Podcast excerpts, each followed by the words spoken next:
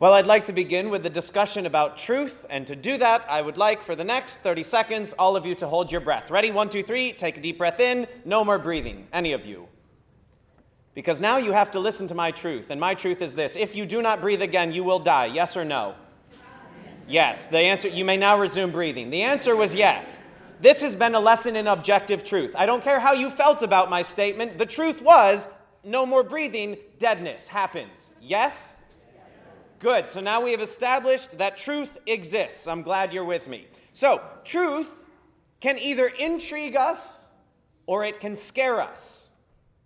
If I tell you no more breathing means certain death, that has two effects. One, someone can listen to my truth and say, oh, then I am now motivated to keep breathing.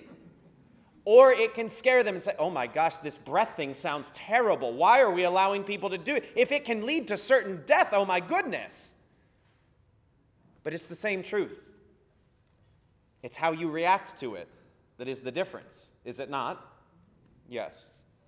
Just agree with me, it goes much better. and it's not only me who says this, it's the gospel. Because look, we talk about King Herod and then we talk about these the three wise men or the three kings, do we not? So we have four kings. We won't count Jesus yet, but we have four kings we're talking about, and the same truth hits them very differently. The first king is scared. Herod wishes death upon anyone who might come against his power. And so when he learns the truth that there is this new king, he acts how any other worldly king would. And he is devious. He devises a plan that murders his enemies and secures his own power. Isn't that nice? Life giving death, right? No, that's not how this you can't do bad and get good. That's a big moral principle. But that's how he responds to truth. Then we have the three wise men who come and say, Look, it's been prophesied from Isaiah. I think. I don't know. It doesn't give me the reference. But he does say through the scriptures here, and you, land of Judah, right? You shall see the great king come from you. And so the three kings, the other kings, the wise men, are they wise because they followed stars? No. They are wise because they responded well to truth. The truth did not change between Herod and them. They responded very differently. Their response was the response that should be that of great awe and worship. But Herod had his own plan. We too have the choice of whether we will respond to the truth of Jesus Christ or whether we will let it scare us. And here's why it scares us because we are not yet ready for someone else to sit on the throne of our hearts except us. We like to imagine that this is our heart right here, this chair, right? I love that we used to have a dais where we would sit probably before the tabernacle was in here, but this is how we all imagine ourselves as king of the castle. And if I am there, no one else can be there because anyone else who challenges my kingship is a threat and therefore should be killed. Yes, thank you for playing the Herod at home game. Because Jesus is a threat to us.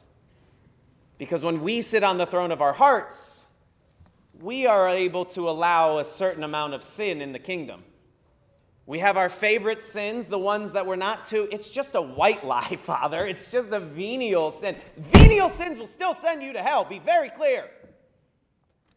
Sorry, I get a little excited. But don't we do that? We justify. We say, no, no, no, no, no. I can allow some sin. I'm the king. I'll take care of it. These are lies, not the truth. But we don't have enough room in our hearts for King Jesus. So we like to push him to the side and we say, you know what? You can be the king of what's left. What's left when I am done being in control? I will handle this situation and this situation, and I will certainly handle that one. And you can have whatever's left over. The things I don't really care about, Jesus, that's, that's what you can be the king of. That doesn't sound like we actually want him to be our king. That sounds like we want to be the king and we just want him to deal with it. But truth is still truth. It doesn't change regardless of how we interact with it. Either Jesus is who he said he was, the Son of God, come down from heaven to be with his creation, or he was a crazy person or a liar. Let's go into the scriptures a little bit more to show you how I think his claims are true. In the, the first reading we have today, everything is related to light. Let's also say another truth. Without light, your powers of sight and vision are useless. If we turn off all the lights, if it is completely dark, you cannot see, even though your organs work fine. Is that a true statement? Yes, it is. Thank you. So let's look how the Lord uses light in his readings to show the people who he is. Rise up in splendor, Jerusalem, your light has come. First of all, rise up in splendor. This idea of being clothed in splendor. Sure, I will do that for us. Is this not splendor? And what about it? What shows you it's splendiferous? It glows, it twinkles. You, it doesn't glow, it's not iridescent. But you, the gold in this, right? It reflects off the light. You see the splendor of the vestment. So, this is how Jerusalem is comported. It's how they're told to act. Rise up in splendor. First of all, take hold of the glory that the Lord has given you. Your light has come. Things are no longer in darkness and sin, but it's coming. The glory of the Lord shines upon you. Now, the glory of the Lord, there was a very specific Hebrew word for this Shekinah. The Shekinah was in the Old Testament, and it was the pillar of fire that went before Israel throughout the desert, and it was the pillar of cloud, right? Fire in the night, cloud in the day. It was the presence and the glory of God. So rise up, Jerusalem. Yes, your light has come. Double meaning. The glory of the Lord shines upon you in the Shekinah, in the glory of the Lord, but also when the light of the world comes to the world. That's when you will really shine. See, darkness covers the earth and thick clouds over the people, and upon you the Lord shines and over you appears his glory. These are lines of prophecy about the shepherds, about the wise men. Listen very carefully. See, darkness covers the earth, nighttime and sin, double meaning, and thick clouds over the people, sure. But upon you the Lord shines, and over you appears his glory. Again, the Shekinah, the glory of the Lord, the pillar of fire. But what else? What else shines in the night, leading them? The star the star is a shining light showing people through the thickness of cloud and through the darkness of night where the glory of the Lord came to be pinpointed here on earth. The whole reading is about the radiance and the glory of the Lord. The radiance and the glory of the Lord is what the Magi came to worship, to reverence. And their gifts are very telling about who he is gold, frankincense, and myrrh are not just like, hey, we went to Pier 1 Imports and we happened to pick these up in the five and under rack, Jesus. They clearly didn't have the same strategy as I did when buying a white elephant gift. I went for the lemon gift. I was a terrible friend anyway. But the glory of the Lord is what they came to worship. And so their gifts reflect that. Gold is what you give to a king, an earthly king, to say, hey, you're great. Be better. Frankincense is the gift you give. Sorry, let me I want to make sure I don't screw these up. Frankincense and myrrh. Okay, myrrh is the incense. There we go. Frankincense is what you embalm a body with. It is one of the spices that the women brought to the tomb to give to Jesus after he had been crucified. So it is a prophetic gift that you will need this. And then myrrh, incense, is offered to a deity. This is how you would worship the Lord back in the day. You would go in and pinch incense to him, and your prayers would rise to the Lord. Pagan or worship of the true God, they all offered incense. So their gifts denote that he was man because he was a king, so we offer him gold. He would die for our sins, so we will bring him the burial spices. And he was also a God, God and man.